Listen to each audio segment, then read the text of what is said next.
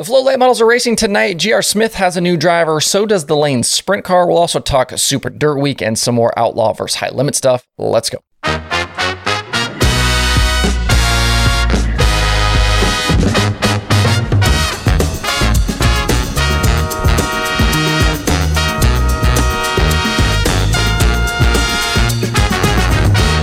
It's Thursday, October 6th. I'm Justin Fiedler. This is Dirt Tracker Daily.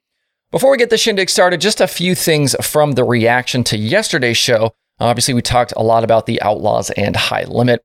First, I think this is an important point to remember in all of this. Nobody is stopping any sprint car driver from racing anywhere.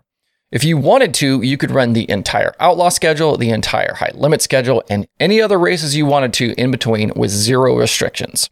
Yes, the World of Outlaws Sprint Car Series limits their full-timers on extra races, but those drivers sign a contract for extra benefits in return. If they don't sign that piece of paper, they can do whatever they want, whenever they want. I think that's an important distinction to make here. Second, I had several people bring up the $6,000 to win shows the Outlaws used to have. And yes, there were races that paid $6,000 to win, but those shows haven't been on the calendar in 2 years. And I get that a midweek $22,000 to win race is more appealing for the bank account than a $10,000 to win show is. There's no question, no disagreement from me here. Down the order, though, the high limit purse that was going to be paid out at Wayne County is almost exactly the same as a standard outlaw show. So if you look at it, the top 4 or 5 payout spots in a high limit race are better than a standard outlaw show, no question. But from about 6th on back, it's very, very similar. Like, I mean, you're talking some positions is exactly the same. That's something I think you should keep in mind here. Also, I had a few people mention that if the Outlaws are allowed to run the high limit stuff, that it sort of just helps the rich get richer, and that is definitely something to keep in mind here. The Outlaw guys plus Kyle Larson, definitely think you should throw him here in this mix. Those guys are going to take a lot of that money home with them versus it being available to other drivers and teams. So definitely some food for thought there.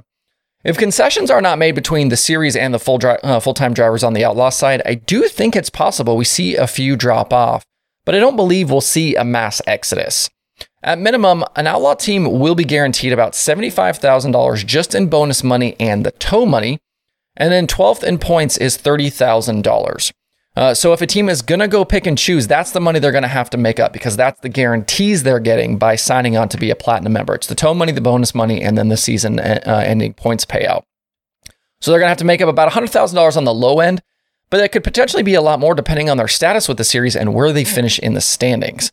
It's definitely doable to make up that amount of money, and you certainly don't need to run a series full-time to make good money as a sprint car team.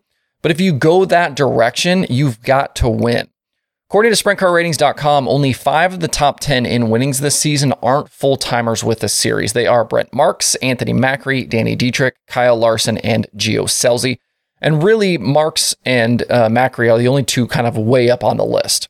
Marks tops the list right now at about $600,000, but as Jeremy Elliott pointed out to me, Marks obviously won a lot of that in just 2 wins at Eldora. And I don't think you can bank on winning, you know, back-to-back Crown Jewels in a weekend for the future.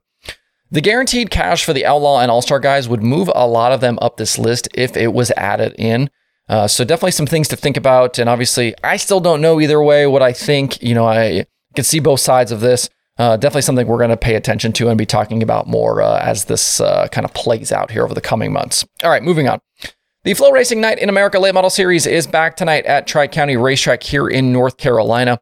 3 scheduled races remain in 2022, but Michael Rigsby did allude to possibly adding another show before the season is out. After tonight, they've got October 11th at 411 Motor Speedway and then Sonoya Raceway on November 12th. Those are the confirmed races we know for sure, so potentially one more in there. Right now, Brandon Shepard leads Bobby Pierce and Tyler Erb in the championship standings. Pierce has won 2 in a row with the Flow Series, and we know that after last week, they were down to their last car and last engine, but the smooth operator is expected to race tonight, even with a big weekend coming up at Fairbury. The Fouls Frenzy is paying $5,000 to win Friday and $15,000 to win Saturday. That one is Mars sanctioned.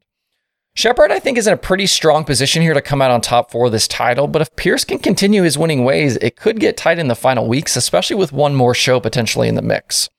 Besides Pierce and Shepard, we should also see Jonathan Davenport tonight, as well as Brandon Overton, Ricky Thornton Jr., Mike Marlar, Hudson O'Neill, and others.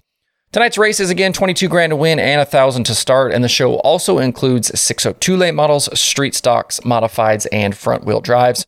Grandstands open today at 4 p.m. with hot laps at 6:15. If you're not headed for Brasstown, you can watch this one live on Flow Racing. And if you're worried about weather, don't be. It's a beautiful day here in North Carolina. Since we're talking about late models, we started yesterday's show off with the news that Max Blair and Viper Motorsports were splitting following World Finals. And late yesterday, we got the news of yet another move in the dirt late model world. GR Smith and the Team 22 squad are bringing in Georgia driver Peyton Freeman for the 2023 season. Freeman is moving over from his family-owned team that has campaigned both Capital and Rocket chassis this season. After winning the Southern All-Stars title in 2021, Freeman ran the full Summer Nationals this year. He finished second in the points to Bobby Pierce. We've seen Freeman just once this season with Lucas, a 25th place finish at Tri-City in July. Over the past few years, he's also made 10 Outlaw starts. He has a best finish of 11th. He's done that twice, once at Smoky Mountain this year on September 2nd. He also did it again at Boyd's just a few weeks ago. This isn't a surprising move from Freeman. I heard rumors he was kind of in pursuit of some of these other rides that are available. The release says that Freeman and Team 22 will compete full-time with a national touring series next year. So that obviously means either Lucas or the Outlaws, but they won't make an announcement about which one until a future point. The season, just kind of some food for thought here as we kind of try to figure out which direction they're going to go. They had initially campaigned a car for Ashton Winger this year as a rookie with Lucas, but the two sides did part earlier this summer after 30 races together. Winger had 3 top 5s and 13 top 10s in those 30 races. He had a best finish of second at East Bay back in February. If you want some sprint car racing tonight, the Brian Monteith Classic is set for Lincoln Speedway. 410 sprint cars for $7,000 to win, and we should get a pretty nice field tonight. Obviously, you'll have the Central PA regulars out in force, but you can also add Brian Brown, Buddy Kofoid, and Scotty Thiel to the mix, and there might be a few others as well. The Outlaws are at Port Royal this weekend, and the All-Stars are at Fremont, so there are plenty of cars that are going to be not that far away here. As for the Lincoln Track Championship, Freddie Raymer has things well in hand with just 2 races left. Chase Deeds, Dylan Norris, they're not going to catch him for this one. Grandstands open at 5 today with racing at 7. If you can't be there, you can watch this one live over on Flow Racing as well. In some sprint car driver news this morning, the Lane Racing 4 car will have a new driver coming up at Fremont for the final All-Star weekend of 2022. The team parted ways with driver Cap Henry before the 4 crown at Eldora, and Cy Lynch drove the car that weekend in Outlaw and in the Outlaw and All-Star shows. Jacob Horde and Ohio Dirt broke the news this morning that Lane is teaming up with Jay Kaiser for the next 2 nights. Driver Chris Andrews will be in the seat, and Jay is going to crew chief. Andrews is a regular participant at Fremont and Attica and has top 5 runs at both tracks this season. He led laps at Fremont with the All-Stars back in June before finishing 6th, and most recently was 10th with the series at Limeland on June 17th. I believe those are both Ohio Sprint Speed Week shows. The All-Star weekend starts tomorrow night. We'll obviously talk about that on tomorrow's show as well. Wednesday up at Super Dirt Week featured the first rounds of practice at Oswego plus racing last night at Brewerton. During the afternoon yesterday, Matt Williamson set fast laps in both the Big Block and 358 Modifieds. Money Matt is the defending Super Dirt Week winner in the Big Block. Zach Sabaka led sportsman practice, and Jay Casey was fastest in Pro Stock hot laps. Both Williamson and Sabaka praised the Oswego dirt surface. That's obviously going to continue to be a topic of conversation all week. Williamson said, quote, really good. Sabaka mentioned that it was smoother than last year. Williamson also said he hopes it stays together all week and that it doesn't take rubber come Sunday. Grandstands open today at Oswego at noon with the first on-track action scheduled for 2 p.m. There are 2 more practice sessions on the schedule today, and then time trials will start for the Pro Stocks and 358s. Later tonight, we'll also get the past champions race, Pro Stock heats, and 358 heats. You can watch this one live all day long over on Dirtvision. And at Brewerton last night for the Hurricane Harvey 75 program, Williamson and Sabaka kept that speed rolling from earlier in the day. Williamson started 11th and caught leader Max McLaughlin inside 10 to go. He then went unchallenged over the final few laps to earn his 28th total win of the season. McLaughlin and Tim Sears Jr. completed the podium. In the sportsman main event, Sabaka went 9th to the lead in 10 laps and drove on to his first victory of the season at Brewerton. So now the satellite events for Super Dirt Week are done, so now all of the focus will be on Oswego through Sunday. We'll continue to talk about this one on tomorrow's show as well. One schedule note for you today. This weekend's Extreme Outlaw Sprint Car shows at Atomic Speedway in Ohio have been canceled. That is happening because of impending freezing temperatures. If you bought tickets in advance, contact the racetrack for details. This first season of non-wing sprint cars under the WRG banner will now conclude on October 28th and 29th at Devil's Bowl Speedway in Texas.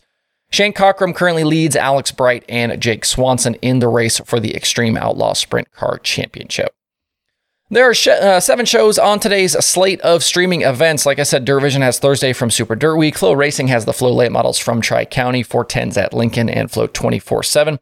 Racing Dirt has day three of the USRA Nationals. Dirt Track Digest has racing from Mohawk, and there are weekly divisions at I-80 over on Speed Sport. To see the full daily streaming schedule with links to watch, visit dirttracker.com/watchtonight. That's it for the show today. Have a good Thursday. Please hit that like button and subscribe to the show if you don't do so already. That's it for the show today. We'll see you tomorrow for more Dirt Tracker Daily.